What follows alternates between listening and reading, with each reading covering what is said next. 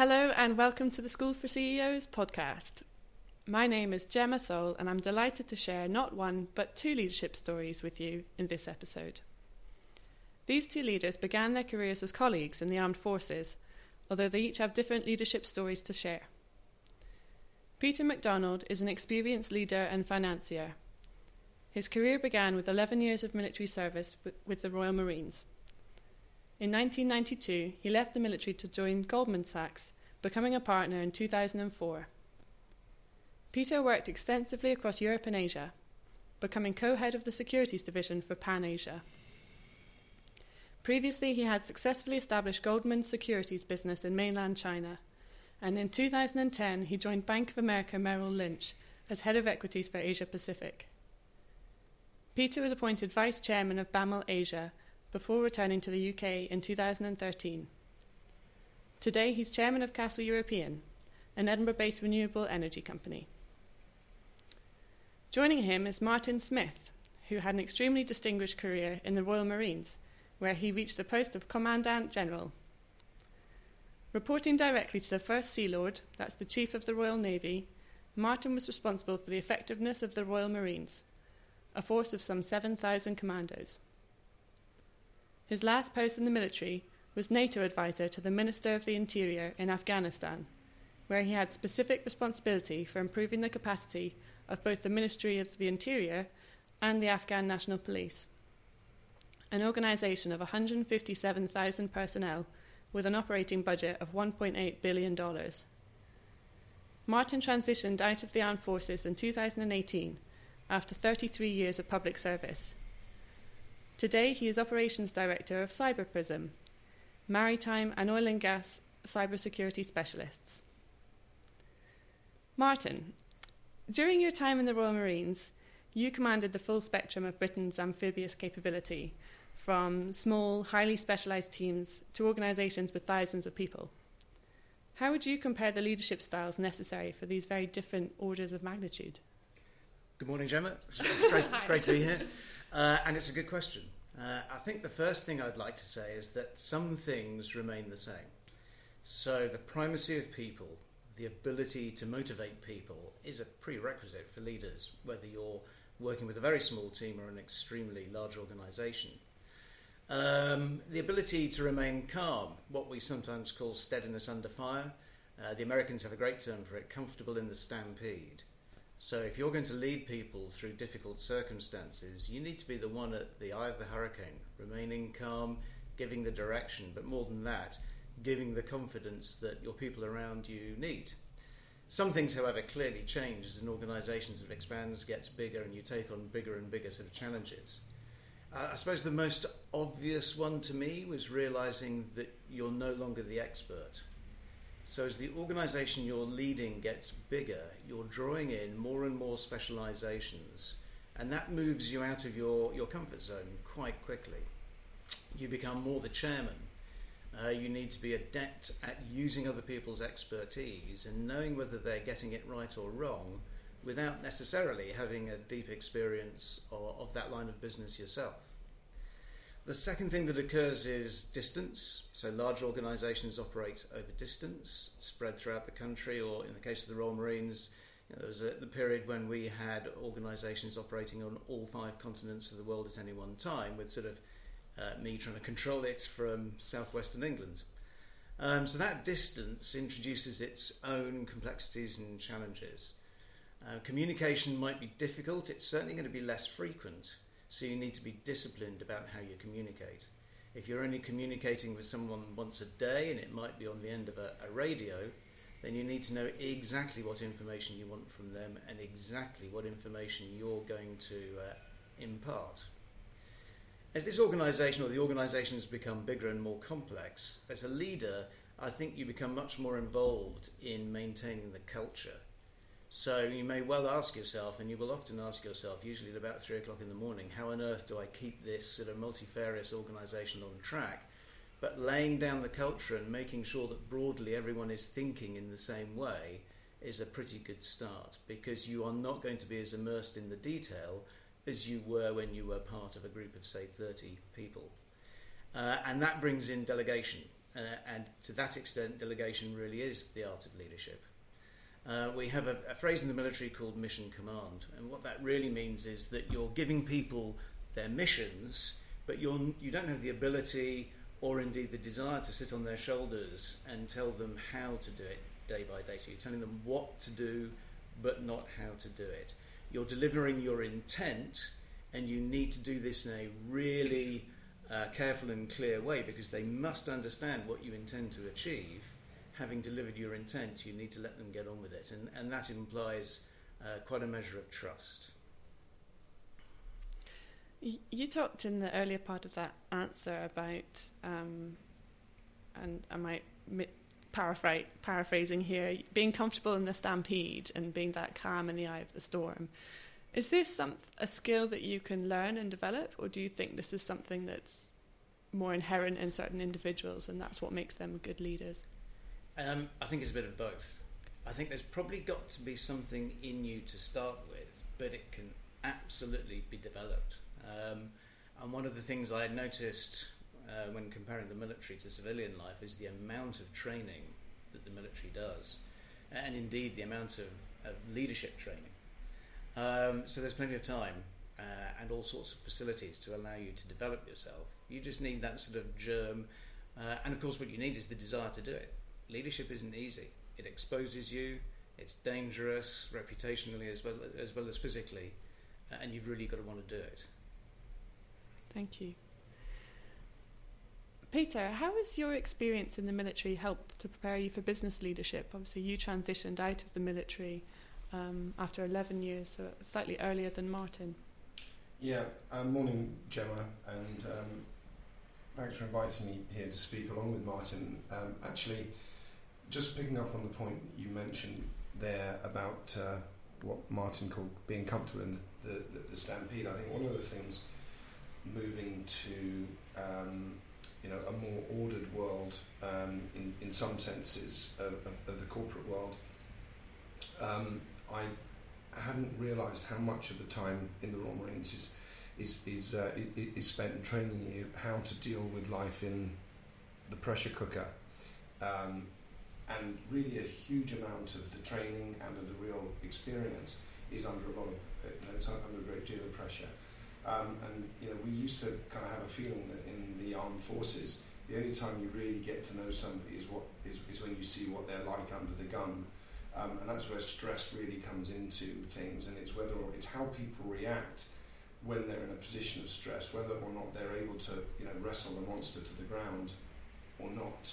Um, and I think because of the consistency of training, um, you know, of keeping people, at, you know, it, it, at that level of intensity, which the military does very well, um, I think that it probably does increase the chances of them reacting well, um, you know, under the gun, as it were, or in the stampede, as, as, as Martin said.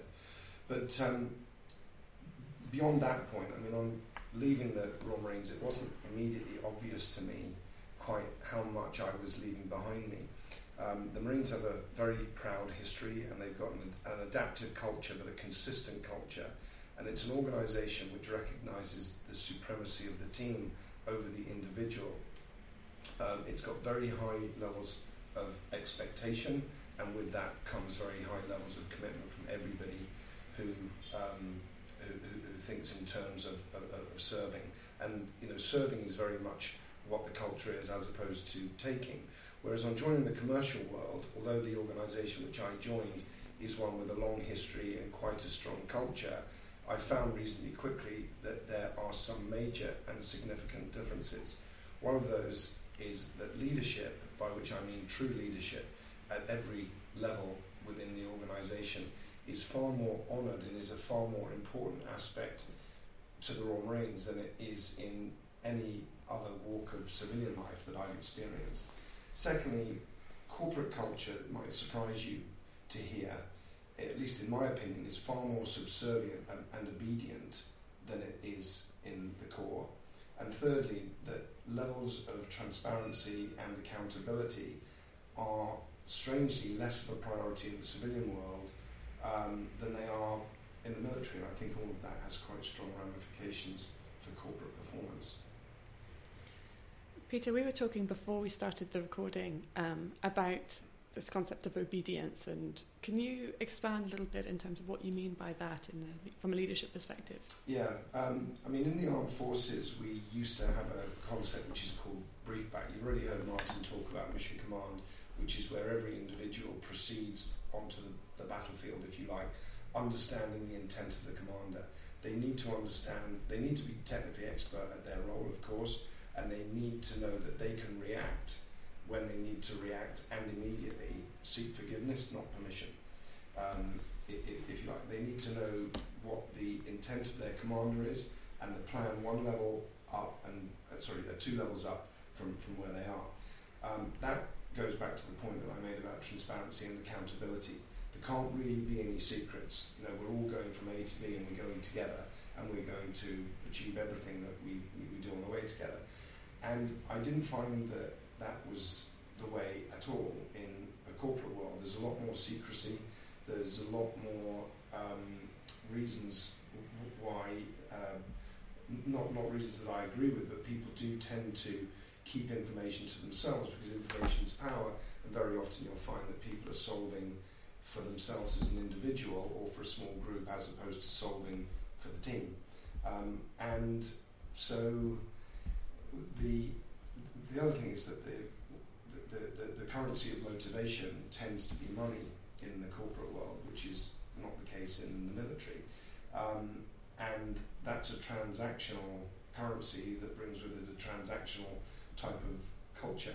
Um, and if the person who paying you, who is paying you tells you to jump, your only real question is going to be how high, um, as opposed to uh, you know who are you looking out for here? Are you looking out for the team, or you, you, and um, I think that's why it ends up being that way. Certainly, I was amazed at the levels of blind obedience that I saw when I first went into the corporate world that I had not seen in any of my 11 years in the Royal Marines. Thank you. Um, this kind of leads quite neatly into my next question, which is around this perception that we have that military style leadership is actually perceived to be quite autocratic. Um, Martin, would you say this is a fair perception? Well, we've just heard Pete tell us that uh, leadership in, in the civilian world can be very autocratic, uh, and sometimes it has to be. So the answer is sort of yes and no. It, it depends. Orders are orders, uh, and that's very clear. Uh, and when you're in that contact battle facing the enemy, you can't afford for people to hesitate sometimes. Uh, on the other hand, you've got to bring your people with you and bring them with you under the most trying, difficult circumstances where there is extreme danger, you may be taking casualties, and you don't do that through autocracy alone. Noting that you know we're all volunteers in the military now, um, and that's quite an important sort of cultural aspect to it. Um, I see huge, dangers in autocratic leadership. Um, if you're promoting a culture where there is an unwillingness to challenge, then you really stand into danger. You know, the sort of give me the bad news idea. Uh, when I was commanding the larger organisations in the Royal Marines, probably my biggest fear was that people just wouldn't tell me what was going wrong, and, and it's quite a, I think it's quite a genuine fear. Uh, luckily, in the Royal Marines, people tend to be relatively questioning. Uh, and there is this sort of seminal moment, you know, you, when you you give a set of orders, say we're going to go and do this, we're going to go and take this hill or assault this beach or whatever, and, at, and you finish, and at the end you say, uh, right, well, uh, are there any questions? And, and stand by, because there will be, and there'll be lots of them. However, I was always comfortable that after we'd done that and we'd been through that period, um, people would shoulder their packs and do what they had been told to do without overly questioning. They'd been given an opportunity to question. We'd probably adjusted the plan on that basis as well. Having done that, we then we all we all put the plan into into action. Um, I mean, the Royal Marines, if it's founded on anything, it's founded on mutual respect. So we all train at the same place. We all do the same tests. We see each other in training, uh, and you you very much earn the right to lead. So you know, when when you achieve a higher leadership position in the Royal Marines, you tend to be a pretty known quantity to a lot of the people that you're you're leading. That helps you develop a sort of shared vision, and probably more important than that, a, shared definition of success. You know, what are we all trying to achieve here, and, and how are we going to achieve it? Um, willingness to take risks is important as well. So if you're going to bring your people with you, then they need to know that you're prepared to take the risks. That's really easy when you're in your 20s, operating with small groups, you know, all under fire at the same time, or whatever.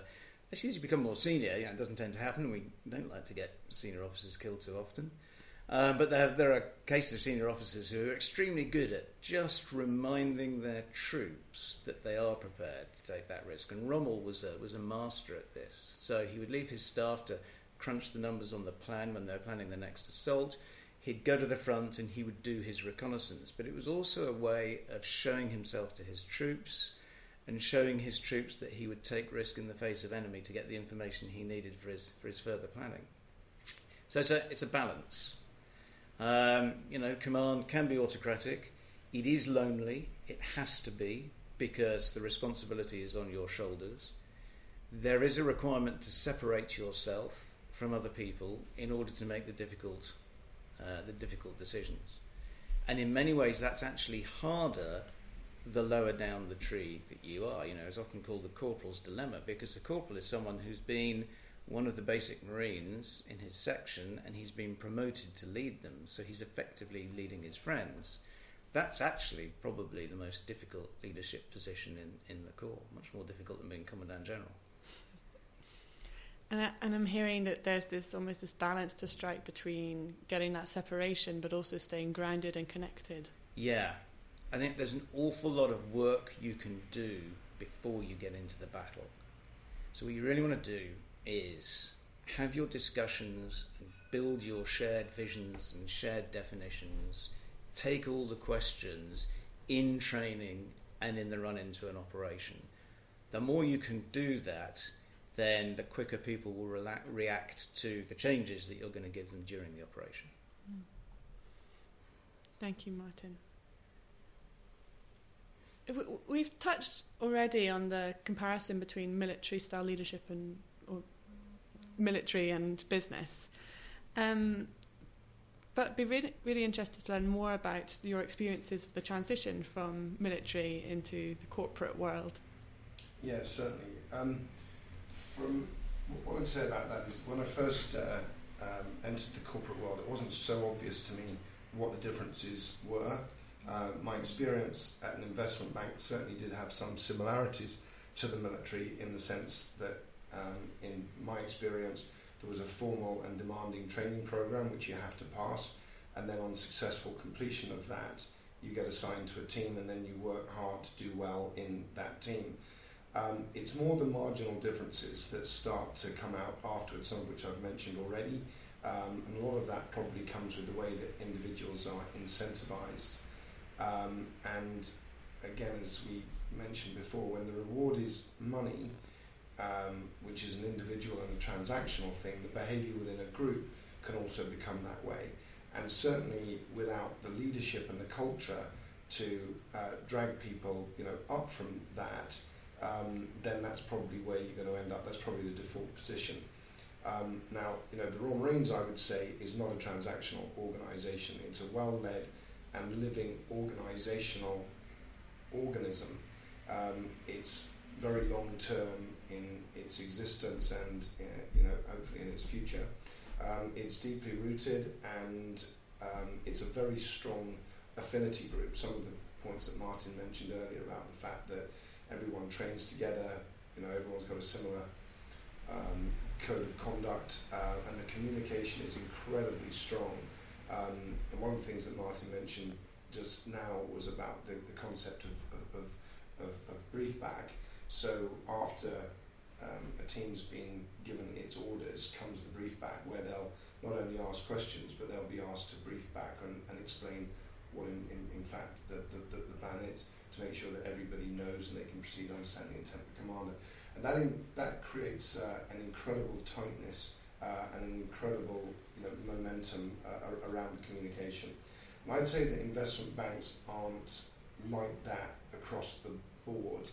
Um, and the trust, which can largely be taken for granted in the Royal Marines, isn't so easy to believe in when you're in a bank where people resign and they transfer back and forth from other organisations for the benefit of individual and short-term gain in a way that you know doesn't happen um, in the military. And then touching on another point which Martin mentioned, uh, as he got more senior, for me as I got more and more responsibility, um, I found the only way that I could uh, adapt was to take the formal leadership training that I'd learned in the Royal Marines uh, and the teamwork and the commitment that comes with that and apply it within a commercial context. Um, and many of the principles are human principles of behaviour and they, they can in fact be uh, applied across the board. But the advantage of the military way, in my view anyway, is that there is um, far less heat loss when you're working with people whose interest is um, in um, is, is, is in the team than it is with people whose interest is personal and therefore often at odds with the long-term aims of the organisation. Um, well, Trevor, I've only been out of the Royal Marines for a year, so uh, but but I can give you some sort of early thoughts. I mean, technically, it, seems to me to be more a question of language than expertise in terms of what we're doing in business as opposed to the, the pure leadership aspect. So I, I reckon that about 75% of what I do with Cyberprism is essentially common to what I'm doing in the Royal Marines. In the Royal Marines, I built organisations and led them. That's what we're doing in Cyberprism. Uh, the two key strands of my career in the Royal Marines were information superiority and maritime security. Well, here I am, you know, in a cybersecurity company working primarily in oil and gas and shipping. So there's a lot of technical read across. Uh, people will always tell you that the big leap is to understand the profit motive uh, and the bottom line. And I think there's some truth in that. But in the Marines, we are wedded to success. It is that unremitting pursuit of success and excellence. And there is read across there. We are, I, I would say the Royal Marines are probably the sort of more entrepreneurial end of the armed forces. Uh, and we're used to risk taking, uh, and actually more important, we're used to risk calculation. So there's, there's a lot of read across technically. In leadership terms, the main difference I've noticed is that, sort of as, Pete, as Peter said, the teams can appear to be less close because there's less shared experience. So a lot of military culture is just built on shared experience. You might have trained at the same place, you wear the same uniform, been through the same operations, whatever it is. Um, and that's more difficult to achieve in a commercial organisation where people are going home at night to a very different environment and you just don't have that much shared experience. People are moving around very quickly, as Pete says. So, the one thing I'm trying to concentrate on is actually building shared experience in the team you know, people constantly talk about sort of celebrating success and that sort of thing. Actually, I have realised how important that sort of thing is when you've got to build shared experience really quickly without the sort of solid foundations that the military give you. Hmm, an interesting challenge. Yeah. Um, perhaps more of a question for you, Peter, seeing as you um, transitioned out of military uh, earlier than Martin. But how much do you think of your leadership style or your kind of leadership values have been defined by your experience in the military? I think they were in, almost entirely uh, shaped by my training and my leadership in the military, partly because, you know, from the age of, you know, 18 to 29, I suppose they're the formative years of your life. Secondly, the, the pace and the intensity of that training, which I mentioned earlier, the, the life permanently in the pressure cooker, um, is, um, is, is a place where you need to learn fast and you need to learn how to adapt and how to be you know, fast in your decision making, not careless, but uh, as, as thorough as you can possibly be. And then, you know, even at times of ambiguity, you, it, when you're certain enough, you move. Um, and, you know, that brings all sorts of other, you know, interesting dynamics uh, around it in, uh, involved in, you know, as Martin mentioned, calculating, not just taking risk, but sort of calculating risk and then taking it. Um, whereas when I joined, um, you know, a professional, you know, civilian commercial organisation, the priorities are on different things. Um, there's a huge amount of work done um, these days. I mean, obviously, on getting the technical aspects of the business, you know, correct, understood. In my case, we had to pass certain exams, etc. None of that's particularly difficult. You know, its risk, it takes time, and it's absolutely got to be done. But there's a huge amount of time spent making sure that there is going to be um, there's going to be obedience at all levels. Um, and the more I come to think of it, the more I think that that's institutionally put in place because they can't rely on the trust and the, the you know the mechanisms that come with that common shared culture, um, which we were you know the beneficiaries of having uh, you know in, in, in the armed forces. Um, and that's probably why they're more autocratic and dictatorial organisations than the military is. Um, you know, I also think, uh, you know, Martin mentioned, you know, the taxonomy, the commonality of language which is used, which is a very convenient way of describing things that also, uh, you know, has an embracing element to it as well in the sense that we all understand that we know what that word means. Um, and it's vernacular, it's slang, and everything else, but it's but everyone uses it, and it all contributes to the continuum of culture, which goes with um, you know with, with, with, that shared experience. Um, I mean, I'd say it's almost an uh, it's almost impossible to replace that part of the culture of the Royal Marines. But going back to what I said earlier, I do think that some of these principles are univer- they're human, they're universal, uh, and they can and should be applied across uh, corporates way more effectively than they can, particularly around the subject of communication. Mm.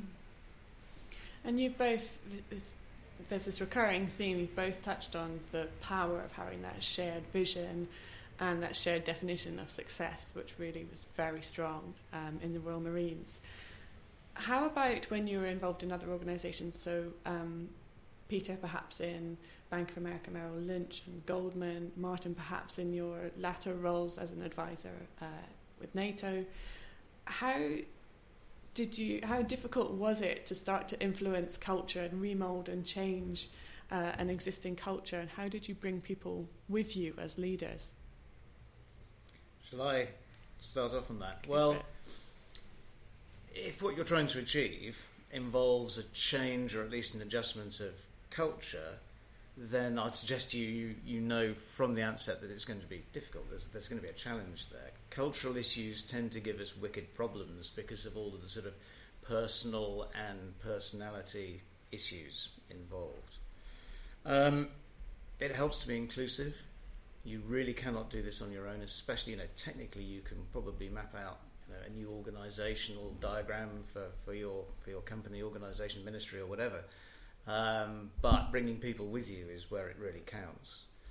Uh, I mean, leaders are responsible for vision, creating conditions for success. They don't have a monopoly on good ideas, and you need to be drawing that out of out of people.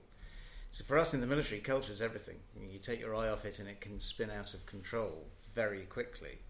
So talking about cultural change within the mili- military, and my advice is um, execute cultural change in small increments. Don't try, don't get yourself into a position where you have to make that huge cultural change because that's all, always bound to be very difficult. So, Royal Marines culture has been built over its 354 year existence, but it's changed as the environment around us has changed, as the people we recruit have changed. We've adjusted it. Whenever we've had to make a, a considerable change, it's been difficult. So just keep that sort of wheel turning, is what I'd say. And you can always build on what you have. So we haven't actually in the Marines had to make a big cultural shift, but there are things that will come in, and and so the other people would think that they would challenge our culture. I mean, so an example might be uh, women in the Royal Marines. We're recruiting our first women to serve in the Royal Marines ever. Uh, and a lot of people outside the Marines would say, well, this is going to be a big cultural challenge for you. But actually, I'm not so sure that's true because you've got an awful lot you can work on. So our culture is based, amongst other things, on, on the constant this constant pursuit of excellence. Um, you know, I, someone said to me once, the advent of women in the Royal Marines will challenge your inclusivity, and I sort of said, well, Royal Marines very inclusive organisation as long as you can pass the tests, and there is a real strength in there because the women that want to join the Royal Marines want to pass those tests. They want to test themselves against that standard and achieve it. And the men who are currently in the Royal Marines will accept anyone who comes in who can soldier at that standard, who can pass those tests. So actually, you know, this, this might not be quite as difficult as some people would have thought. So internally, if you're changing culture, great, do it in small increments, and therefore think ahead and work out where you're going next with it and how you're going to change the way you lead, the way you train people, just to take account of modern circumstances. You then talked about butting up against a completely different culture, um, such as you know a foreign foreign ministry, for instance, and that that becomes very difficult. Um, one of the, the cultural changes we went through in the military, I think, uh, after the Cold War, was to stop talking about intelligence and start talking about understanding.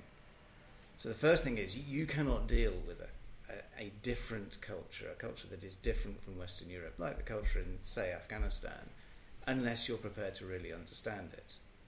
Even then, you know, you'll never have the deep understanding that an Afghan would have. So when I operated in Afghanistan, I had Afghan advisors who I trusted, and without them, I would have got absolutely nowhere. I just wouldn't have had the cultural understanding to operate in that environment.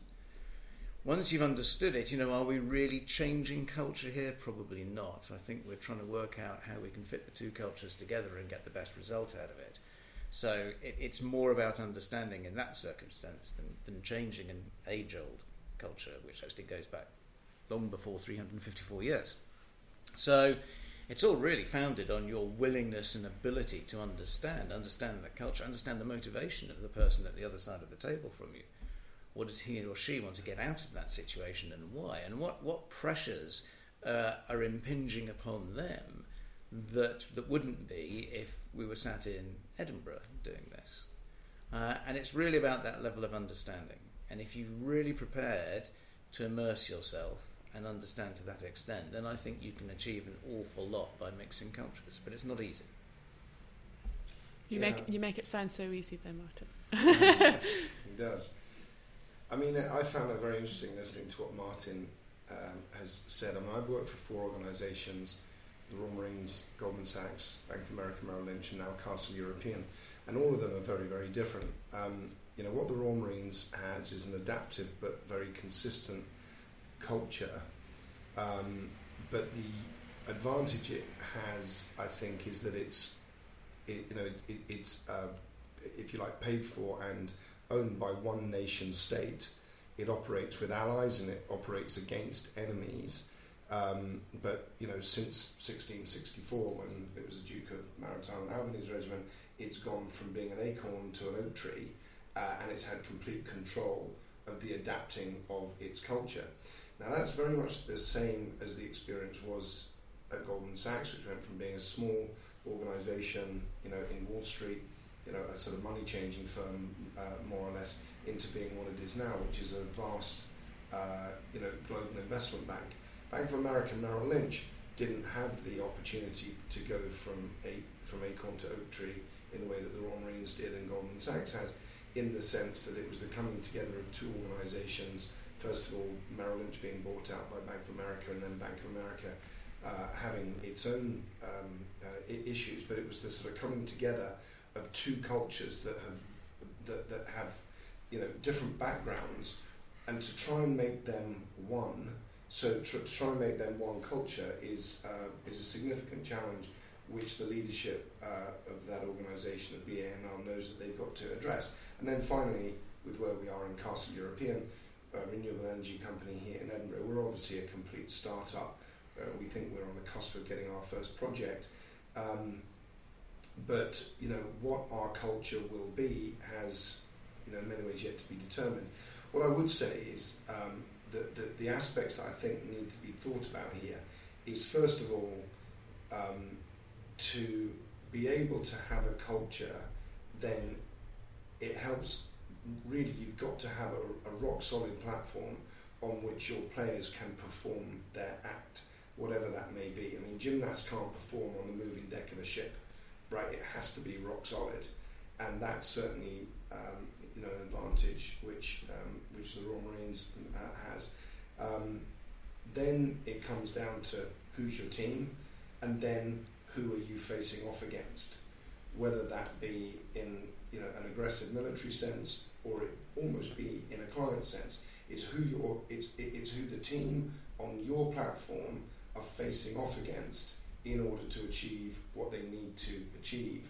Uh, understanding what it is they need to achieve, understanding who their allies in this are and who their enemies in this are, or, or those who are not friendly forces, should we say, um, and then what resources you have available to complete your task with.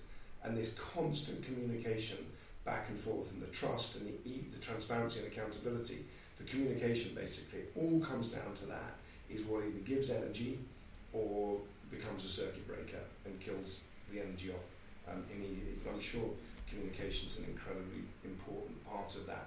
You don't have a culture just so you can have a culture, and you're not a team just because you say you're a team. You're a team with a culture because then the sum of the parts are worth more than the, or, or, at least the, the, the, whole is worth more than some of the parts because you get all the uh, added advantages of good communication uh, and, and, and energy and momentum. And you can deal with problems.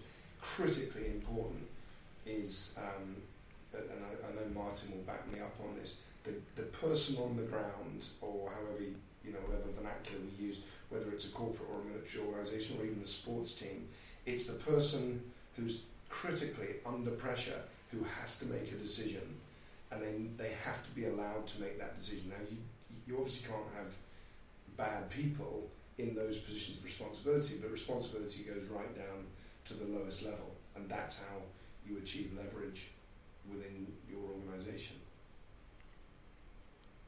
If you were to pass on a piece of advice to the next generation of business leaders based on your personal experiences, what would that be?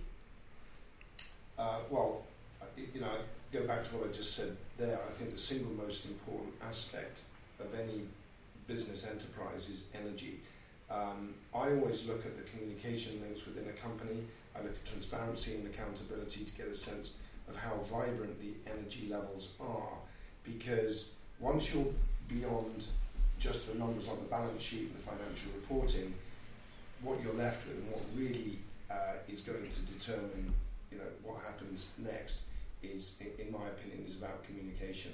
If the leadership is good, then the leader will feel an obligation to articulate a strategy which is coherent, which is workable, and which uh, the leader knows will get buy-in. And then, if, the, if, if, if buy-in is achieved, then comes the ability to execute on that strategy, and then com- keep communication tight, keep it vibrant, keep it appropriately urgent at, at all times. Um, and that's especially difficult to do in tough times. Uh, and, and that's one other point I, I, I make uh, is the difference between the good times when you have momentum and everyone can just hop on the bandwagon and you know and, and, and go with it versus the bad times, which is where you do need to make those critical, important decisions, um, which really define what leadership is, and that's where the team is looking for you know the, the, the, leader not just to make the right judgment, but to keep the communication very hot as well. Thank you, Martin. Um, in terms of the organisation, the leadership of the organisation, I'll pick up on what Pete says. What what really fascinates me in many ways is the balance between confidence and overconfidence. It's a very prevalent idea, I think, in, in sport, uh, it's very germane to what the Royal Marines do. Goodness knows a Royal Marine needs to be confident to do what, what he does.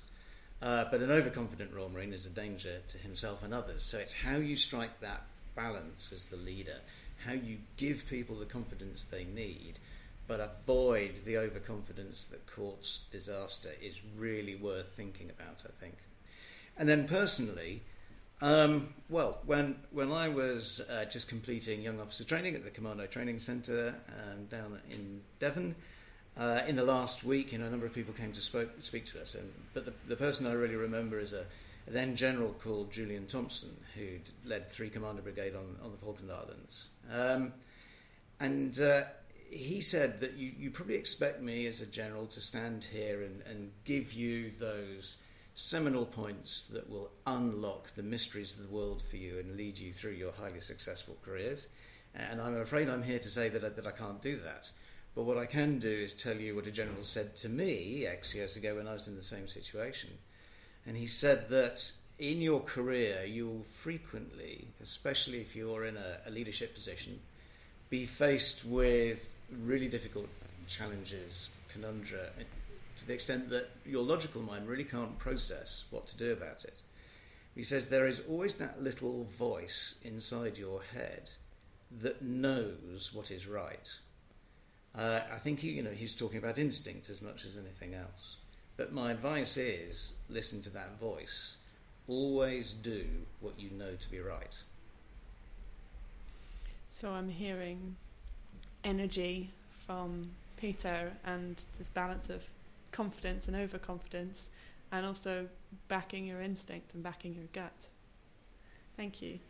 Um, I'd like to wrap up with one final question for you both, and uh, that is what has been the most enjoyable experience for you personally in your careers so far? Well, that's easy. It's working with Pete. um, a huge, a huge privilege. But generally, and, and, seriously, it is the quality of the people.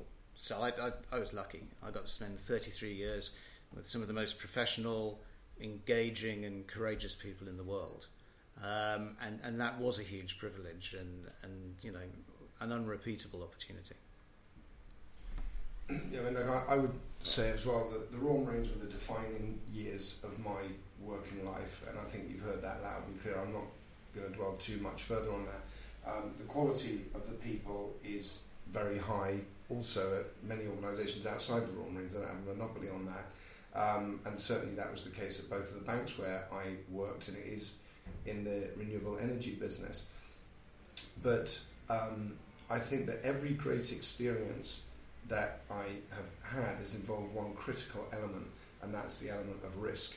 Um, and what I would say, uh, rather than give a, a, specific example of the most enjoyable experience, I'd say that every one of the, the, the, the, the greatest experiences are ones which, involve risk. And if you're not taking risk, then you're not pushing the boundaries, and if you're not pushing the boundaries, then you're not living.